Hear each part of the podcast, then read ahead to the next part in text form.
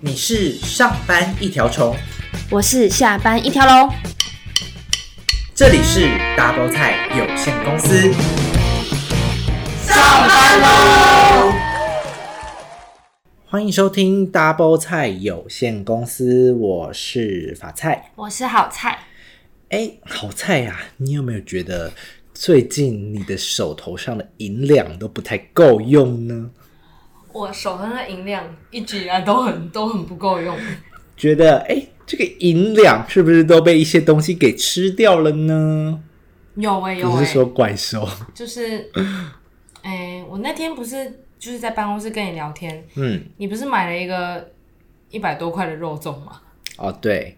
为什么我们今天会想聊这一集呢？就是起因于现在端午节要到了，大家是不是都要买肉粽？嗯，大家通常一般买的肉粽都是买多少钱的呢？我都吃差不多四十、四十、四十五，嗯，差不多。差，我觉得差不多，因为我今天去一间那个卖肉粽的店，也大概就是卖四十五。那你还好意思吃一百多块肉粽？我那个是没办法了，迫不得已要买的。多少钱啊？就是我那个肉粽是一百二十块，但是我觉得里面包了一百二十块，那我觉得非常的棒，因为直接是零元肉粽，他还会退我一百二十块，还以为是吃什么幸运饼干，知道你会知道钱。没有，就是所以，我们今天就是要讨论关于现在的通膨，大家到底觉得严不严重呢？就是大家有觉得通膨有感吗？因为像我自己是觉得，我们那天讲起来就觉得好像真的蛮有感的，就物价在变贵，嗯，就是你赚的钱，它的价值变变小了，然后大家的购买率可能就下降了。对，那还是先说回刚刚那个肉粽好了，嗯，因为我说的那个肉粽是一百二嘛，那但是它就是主打，因为它里面是有黑尾鱼香肠，所以就是因为可能有一些比较好的食材，所以当然价格就会那么高。但是你真正吃了之后，你会觉得好像这个也没有那么值得，就是一百二的这个价格，是不是觉得你很像就是去旁边买了一只三十五块的香肠？对，因为其实说真的，他说黑尾鱼香肠的肉肉粽，但是那个香肠就是里面也只有一一片而已。哦，它不是一根哦？不是，你怎么一根香肠怎么可能包进肉粽里？我以为是肉粽里面有一根香肠，没有，它就是桥牌那样切切一大片，然后其他的都是就是就是反正就斜斜的，我也不知道怎么举例。啊、厚吗？还好，就普通，就你切片会切的厚度，然后里面其他就是肉、栗子之类的，所以其实我们真的吃起来没有一百二的价值，但是这它就是可能是以一个名气吧。哦，有名。因为我知道，其实我们这个一百二已经不算不是饭店卖的了，如果饭店卖的会更贵哦。因为我爸买了一颗一百六的。对，那是你爸是买饭店的吗？我不知道，好像是台南有名的，然后是说里面有干贝什么之类的。对，现在只要主打有什么干贝啊、什么鲍鱼啊、龙虾在里面的那种都超级贵。但他就是因为我爸那天就在家里面，他就说：“哎、欸，我买一个一百六的肉粽，然后里面有干贝，你要不要吃？”我想说。完全不吸引人嘞，还是是因为是肉粽的关系？就我觉得现在也比较健康意识抬头，很少人在吃嗯那么多肉粽了。嗯、就是习俗还是可能只吃一两颗，有吃到就好，但是不会说、嗯、哦，端午节要拿到买很多肉粽回来吃。但我有吓到想说，居然肉粽会有这个价钱呢？就应该是说那种价钱都要出现在可能是高级饭店。嗯、但现在是在外面，不是高级饭店就已经是买得到这种价钱。而且以前人家可能送礼，我就送你一串，就是我可能自己包的肉粽，或者是我是去市场买肉粽，可能真的是一颗四十块、三十五块。对。但现在人家送礼，可能就不会送那种，他可能就会送你一颗一百二的肉粽。对，没错。好，这是第一个，所以就其实我觉得吃的是最有感的。嗯。像我就要举另外一个，真的是便当。嗯。应该从我们从以前吃便当，可能六七十块，我还有吃过五十的。对，我有我大学的时候都有那种五十块餐厅。你大学十几年前哦？没有，好不好？我大学的时候大概哎，离我可能也快十年了。没有，大概六七年，好不好？六七年的那个时候，其实都还有五十块的便当哦，而且是有主菜，然后再三样配菜的。就它就是薄利多销啦，嗯，但是现在说真的要卖要找到那种店已经基本上是没有了。欸，就是你今天在路上，然后你看到那间店说它便当五十，你可能还不对，我们还不敢，就是会觉得啊，这个可以吃吗？就它的肉是哪来的肉？对，所以现在基本上最便宜的都要呃七十块吧，我觉得，嗯。那如果你说什么炸鸡腿，现在我觉得都要九十一百。对，九十到甚至破百，对，会破百。所以，因为以前我们大概吃鸡腿饭七十五，炸鸡腿，嗯，就已经是非常好的，就是那一餐是奢侈的一餐了。对，但是没想到现在真的是非常有感，而且我觉得没有真的没有几年就变这么贵。我也觉得是近几年变那么贵。对，近几年真的是莫名的，就那个便当的价钱一直涨起来。而且我以前是真的可以很奢侈，一个便当配一个饮料。我、嗯、现在如果要这样的话，就等于我买两个便当。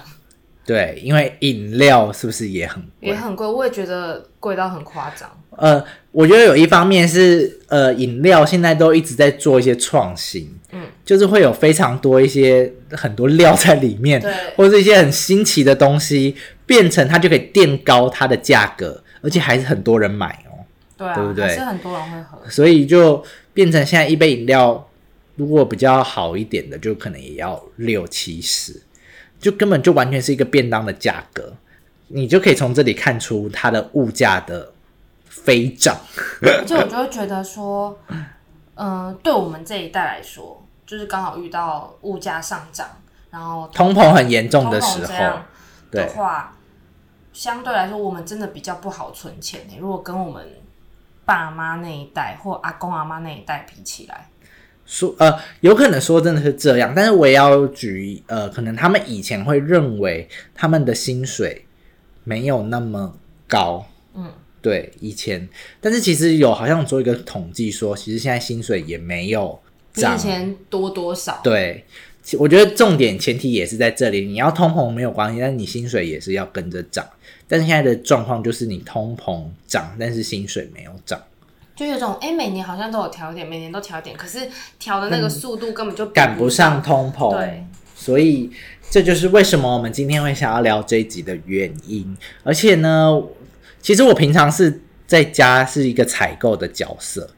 呃，我平常在家是一个就是一个蜜虫，吃一些好吃懒做的角色，一个消费者的角色，对，一个一个社会底层的蜜虫。我就是采购了家里的，比如说牛奶啊、鸡蛋，尤其我觉得就是像前阵子不是鸡蛋超缺，对，那个涨的幅度就超大。当然那是因为缺货的原因，那就是短暂的，现在有回来合理的价格，但是就会觉得。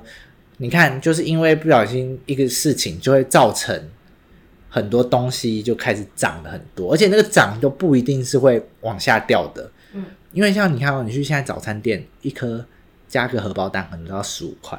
嗯，那你觉得它会因为现在已经没有缺蛋了，还会掉下来吗？不会，因为它已经它已经涨上去了，对不对？对。所以我觉得这个也是一个，就是。很现在很难让店家可以降价，愿意降价的店家非常的少。再来就是他也会觉得，我还有成本，其他也是成本也是很高，对。所以我觉得这个也是在食吃的这个方面我们很有感的一个地方。但我觉得像我还要买牛奶，嗯，我觉得牛奶的价格可能就没有差那么多。就牛奶，我觉得从我以前买到现在，应该是维持在一个。平准的，没有涨太多，或是跌太多，欸。那为什么牛奶没有涨太多？为什么咖啡会越来越贵？撇除连锁的，我觉得咖啡有越来越贵的趋势，嗯。应该是说，现代人会比较讲求，比如说，哦，我的豆子是一些比较精致的精品豆，或什么之类。精致豆。对，一些比较精致的豆，因为你去像 Seven，我觉得是没有没有什么改变的，嗯，就 Seven 都是那个价格。但如果你去一些比较咖啡厅，咖啡厅一些装潢上面啊，一百多跑不掉，对，那个就是比较吃装潢。我觉得不能怪给通膨，嗯、但是就是他的那个店营造出就是我是一个比较精致或是完美咖啡厅，嗯、就是那种店，我们其实就会有相对应合理，就是觉得那个价格是可以接受的。嗯，再来，我想要分享的就是房子。我觉得我们现在这一代人要真的买一间房子是超级困难的，而且我觉得真的差很多，因为因为我有买嘛，所以我知道我之前我买这件是四年前。对，因为好菜，而且好菜已经是在四年前买哦，他那时候买是真的比现在便宜非常多，可能八百多，现在可能变一千二，你就四年就。就一年就涨一百万，我觉得太夸张了。对，但是而且现在还在涨的那种概念，虽然现在可能有说什么哦，现在还打房啊，然后什么有有稍微降下来，打很久了。对，但是其实它已经垫高了四年前那个价格，就算它现在停滞在这里。我们还是买不起，因为我们四年前就有可能买不起了。对，真的。我们就算他现在已经停滞在这里，我们还是买不起。就譬如说，哎、欸，我上次有跟一个人，就是一个大哥，就有聊到，他就说以前男子那边的透天，嗯、他说透天哦、喔，就是其实因为很偏僻，都没有什么人要买。他说一栋哦、喔，一栋透天大概就四五百万。那是他有说是什么时候吗？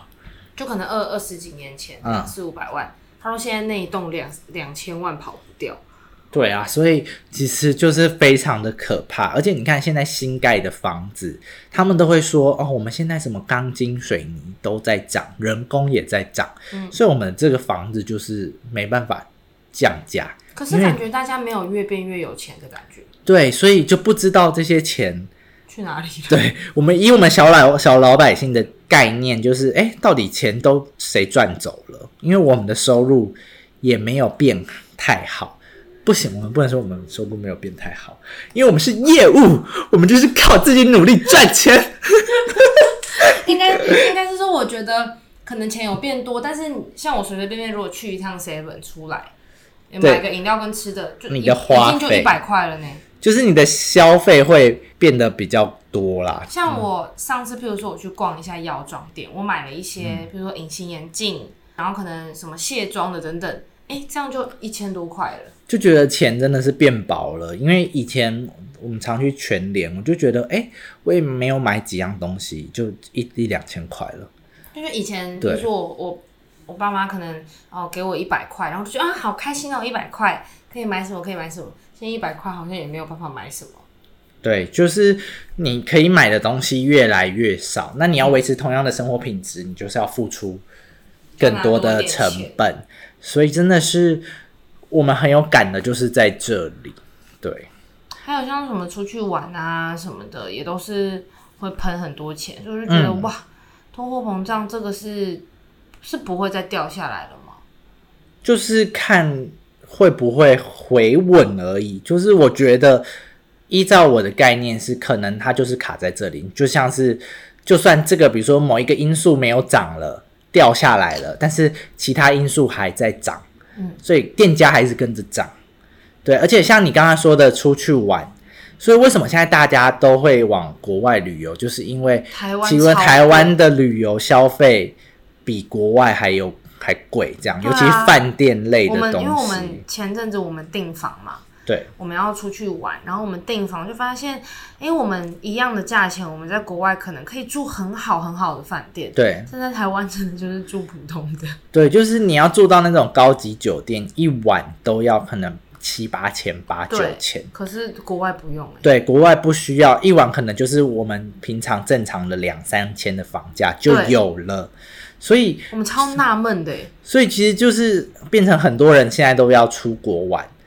那只是出国玩，就是还会影响到的，就是机票的价格。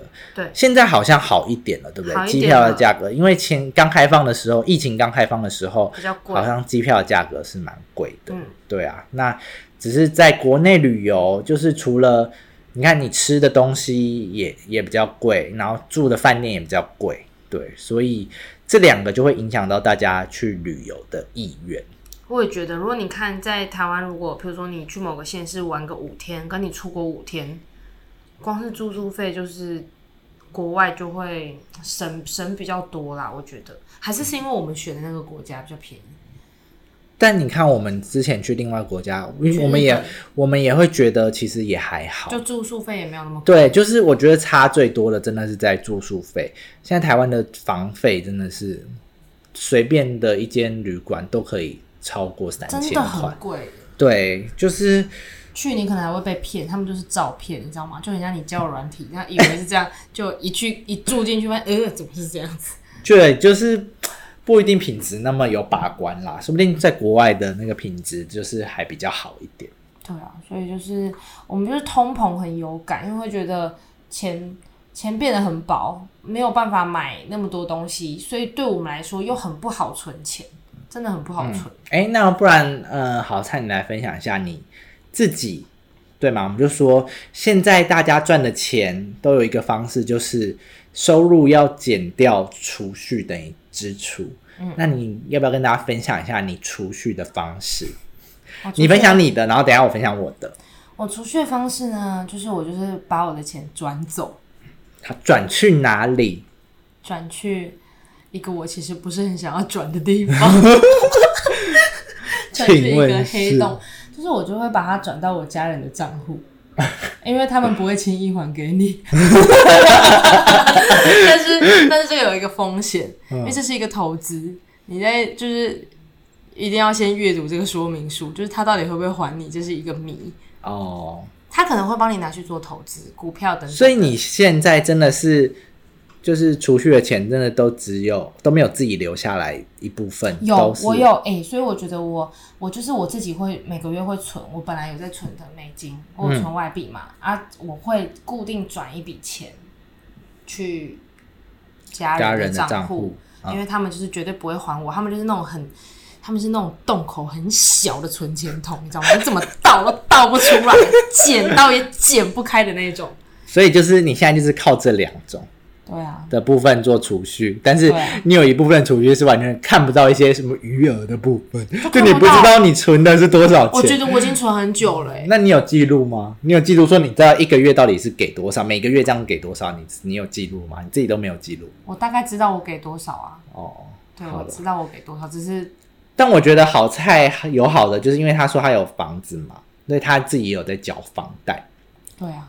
其实有人会说，买房子也算是一种存钱的方式，只是就是是一种看不到的存钱法。对啊，只是快要破产了。为 什么？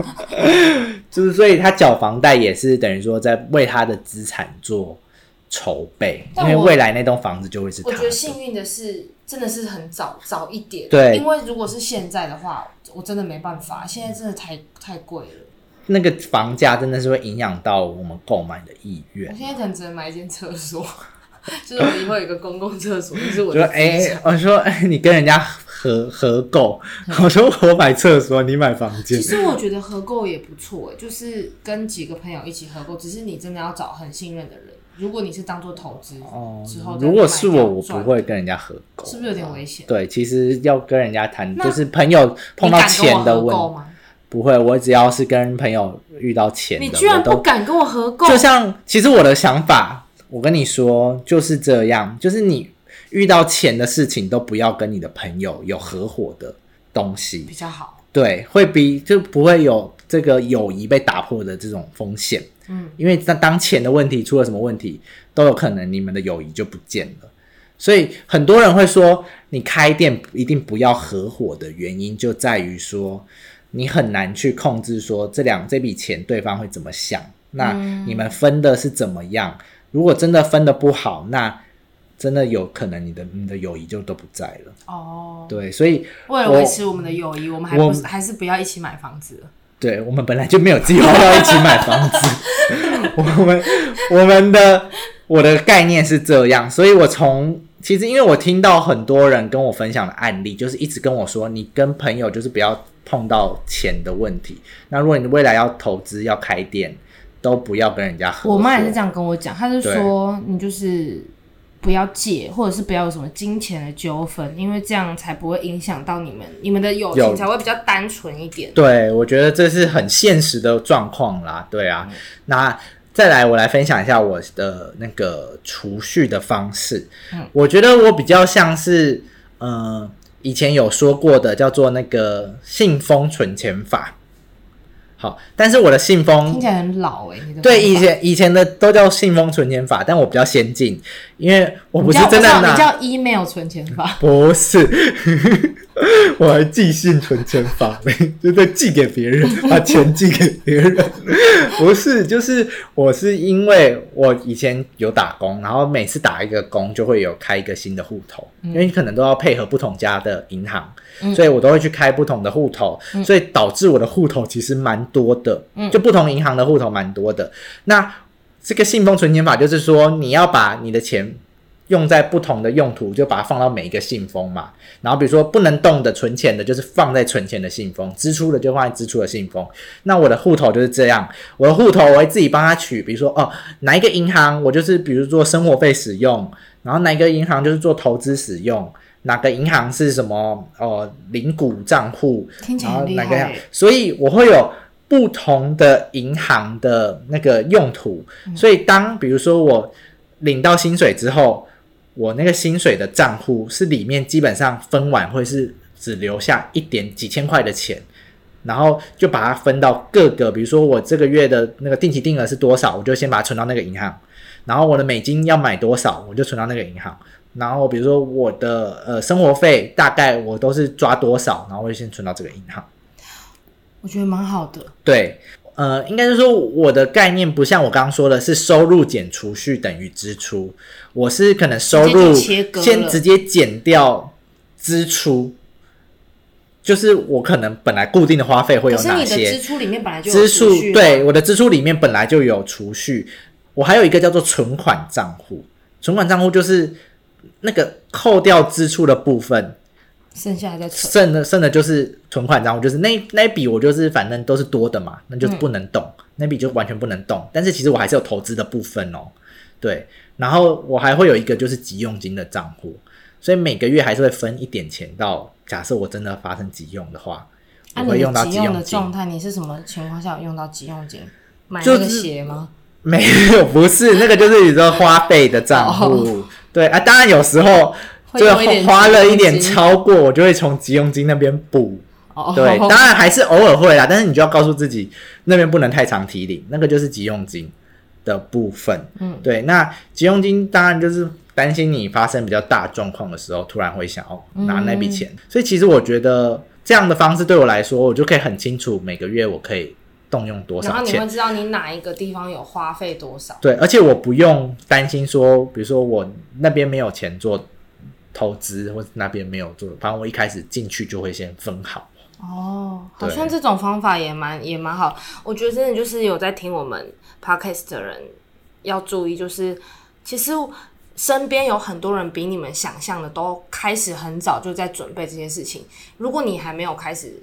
准备或者是没有在有这些想法，真的就只是你还没有而已。就其实大家，我以为你要打一个广告说，哎、欸，那就来找我，我可以帮你完成梦想。没有啊，我 还有呛到。就像我觉得存钱这件事情，有些人会觉得，就是我觉得存钱跟投资这两个是要并进的。对，不是说哦，我全部都拿去存，或全部都拿去投资。我觉得并进就是就是为了避免我们现在这种状况发生，就是通货膨胀。其实我觉得。像以我们家里面长辈这一代，如果你觉得现在我们家里面长辈有些人过得还不错，嗯，他其实一定是有，要么就是有存钱，要么就是有，其实都是有未雨绸缪。因为你投资也是要时间累积，不可能是一触可及，除非你是那种天才，就是你可以一直去。找到一些，或者你运气很好，都可以找到一些赚钱的机会，或者是有一些，比如说什么中中乐透啊，什么什么这这种，那这个就不用讨论。但我只是觉得说，就钱真的会，现在的一百块，再过二十年之后的，就一定跟二十年之后的一百块不一样。没错。然后什么都在变很贵。就是我为什么我们今天会讨论通膨，就是因为真的通膨是一直持续，而且。以前我们都觉得通膨好像没什么，但是近几年真的是太有感了，就会觉得非常明显的发现，真的花出去的钱变多了。然后再加上我觉得我们这一代跟上一代不太一样，就是我觉得我们好像比较是享乐主义派，就是我们的生活水平是有提高的。对，就是我们从小的生活，我们已经没办法过太不好的生活，对，就没办法很苦。对，就我们整个水平都有提高，所以我们比较精致一点。所以精致一点就是我们不希望我们的生活水准太低，就大家都，譬如说，哦，我想要用。呃，好一点的东西呀、啊，或者是我想要怎么样怎么样，我可能就是 AirPods，AirPods 换一点，我想换一个 AirPods Pro 三代之类的。对，就是已经变成说，我们是不会委屈自己的。所以你要想，等我们这一代的要面临退休的时候，我们想要过的生活一定是更好的。没错，所以一定要帮自己先做好准备。好，最后我们来说一下，就是我们常我常在 D 卡上面看到，嗯，会很多人分享说，哎、欸，我在几岁存到多少钱？嗯，那你依你的想法，你有没有觉得在几岁的时候你应该要有多少钱？因为我一直很好奇大家的想法是觉得是什么？对，或是说你觉得到几岁我就应该要存有那些钱的部分？以前大家是不是都会说啊？我希望我五年内要有一百万，六年内或一百万，或者是我三十岁要有一百万。其实想一想很，很、嗯、想一想，切割下来好像没有那么难，是因为假设出社会毕业好了，好，就算让你念个研究所，二十四岁，你六年，一年存十七万，嗯。六年就大概一百万嘛，嗯，好像听起来就是也不会很难，可是其实一百万现在来说，一百万好像也没什么，对不对？确实是没什么，但是就因为我会在下面很多留言看到，就会哦，比如说有人就是，当然我不知道那个真实性是什么，嗯、就有人会说哦，我三十岁就已经有什么两百万，或是说有一栋房子那一种的，所以我就是很想要了解大家。对于这个金钱观的想法，但是有些人就会觉得，欸、哦，八加九十八岁就有一百万。我三十岁 没有，我说正常的人就是三十岁，可能他也只有三十万，所以就是大家的落差很大。我只想要了解说，大家觉得可能哪里是比较合理，还是说这本来就是真的要看？我觉得跟他们的习惯以外，我觉得跟出社会的时间有差，就是，但就算有人。出社会很长一段时间，也可能没有存到什么钱，可能都没有接触到，就是可能身边的人都没有在存，嗯、他都没有接触到。因为有些人可能毕业很晚，就是比如说他可能又念了研究所啊，又念了什么，然后又比较晚毕业，可能二十六岁、二十七岁才毕业，那他是不是在三年就三十岁了？三四年就三十岁，他他就不能说哦，我三十岁要当然是这样没错。那假设我们就是合理正常，比如说。二十二大学毕业或二十四研究所毕业，嗯，那你至少有工作一段时间到三十岁，或是三十五岁好了，嗯。那依我的想法，其实我自己会认为三十岁至少要有一百万了。因为你看，最而且三十岁一百万，呃，算是一个蛮低标的门槛。我觉得是我的想法啦，我不不知道大家想法是什么，我就只是分享我的想法。我因为我们在高雄，当然有些人是北部的北部租房子，我知道。然后你可能薪水又只有三万块，三万五，那你要付房租，那个那个就是很难。对，然后你要生活费又比较高，那你说真的要努力存到一个月很多钱是不可能。嗯，那我们刚刚有说，假设你六年存一百万，一年要十七万的情况，一个月大概都要一万五。对的情况，就可能如果你在台北生活是比较困难的，但是我觉得你至少要给自己至少设一个目标，对目标，甚至一万不能存一万五，那存一万，嗯，但是而且要持续，对啊，不能说很不负责任。我想说，如果你三十岁真的只有五万块，那我觉得是很不行，除非你是哦说哦我有买车。所以我有付了一些头期款在车上面，有一些其他的资产，对，有其他的资产。当然，我觉得对我来说，车真的不算是资产，比较算负债。这是我的想法，就是三十岁至少要有一百万才算是一个比较合理的状况，就感觉比较有有在规划。应应该是这样，就是假设今天好，以另外一半来说好了，今天比如说你你想要就找一个女朋友，然后你发现这个女朋友哎，她的信用不好。然后有欠卡债，嗯，然后没有什么存款，你会不会害怕？对哦，这种我们当然会害怕。嗯，所以其实我觉得都是这个条件，我觉得算是很基本，嗯，很基本的。对啊，而且不要说哦，因为收入好才可以存到这么多钱。其实有些人就是三万块或者四万块的薪水，其实他们也有在买房子啊，就也有在付房贷啊。就像我觉得，就是大家有一个迷思，就是我觉得因为现在媒体太太发达了，所以大家就是我们这一代人都希望我们生活品质是很高的。可是我的宗旨就是，哎、嗯欸，我赚多少钱，我就是过。怎么样生活？就是我妈就是这样跟我讲啊，你这个月如果比如说你赚两万，你就是过两万块应该要过的生活；你赚三万，就是过三万块应该要生活。哎、欸，那你觉得你这个月是过多少万的生活？想想看，因为就是因为我会把钱存出去，所以我才每个月都就是剩的差不多，我就是过一个差不多的生活。哦，对、就是，OK，差不多的生活。OK，好，所以我们今天就是分享给大家。对，就是因为讲到通膨，其实我们是因为聊到那个肉粽，就是有吓到。我想说，哎呦，你是赚多少，还给我吃一百二十块的肉粽？没有啦，我是过一百二十万的生活。他说：“哇，你真的吃的肉粽很高级耶！”我都想说要省钱，不要吃肉粽。我是迫不得已，我拿出这一千二，就是我是买十颗，所以我拿出一千二的时候，我的手也是在抖的。那你就是你在吃那个肉粽的时候，觉得自己就是很 就是很精致吗？其实没有，因为它不是真的什么高级饭店出来的肉粽啊，所以你不会觉得它是哦有很大的名气，就是它吃起来也就是普通的肉粽。哦，可能就是如果我给你一个肉粽，里面有包一个五十块，你可能会更。因为比如说，如果假设如果你是拿到一些比如说有名饭店的，它可能有些很漂亮的包装，你还可以 po IG 说啊，我就是、这个，但那个包装还好是吗？不是那个，就是真的是很普通的塑胶袋加一个纸袋的包装，就是那样 local 的，连让你 po 的机会都没有。对，就是没有办法 po 出来的。那就你会，所以你会觉得没有到那个价值。当然，东西是不错吃，内容也蛮丰富的。但它如果再有一些其他的附加价值，会更好。对，没错。所以，所以就是大家共勉之啦，就是通膨这件事情已经在发生了，而且它未来各国什么什么央行什么，就是还是会持续升息啊，什么，就是我们的经济状况。好像要讲很专业，你投资专家，还在那边给我分析。罗伟博士，大家不知道他是谁，就是一些。对啦，反正就是多替自己。像你看，我们二十几岁，其实我觉得就会有一点担心未来到底。有没有办法买房，或是存到钱这件事情，嗯、其实也我们都有积极在做一些投资。对对，所以都是为了要避免我们以后的生活。积极啊，很积极呢。OK，谢谢。好，我上班很认真，谢谢。反正就是。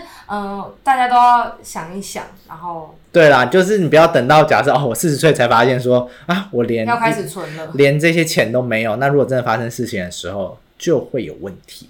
对啊，先先是的，所以这是我们的爱心小叮咛。就像人家不是说哦，存钱不是舍你舍不得花钱，而是在未来的某一个时刻，你可以用这些钱去享受你想要享受的。对，就是你现在痛苦一点没关系。未来一定会比较好，这种延迟享乐的感觉。对对对，延迟享乐。那我们就今天的通膨话题就讨论到这里。我是法菜，我是好菜，我们下次再见喽，拜拜，拜拜。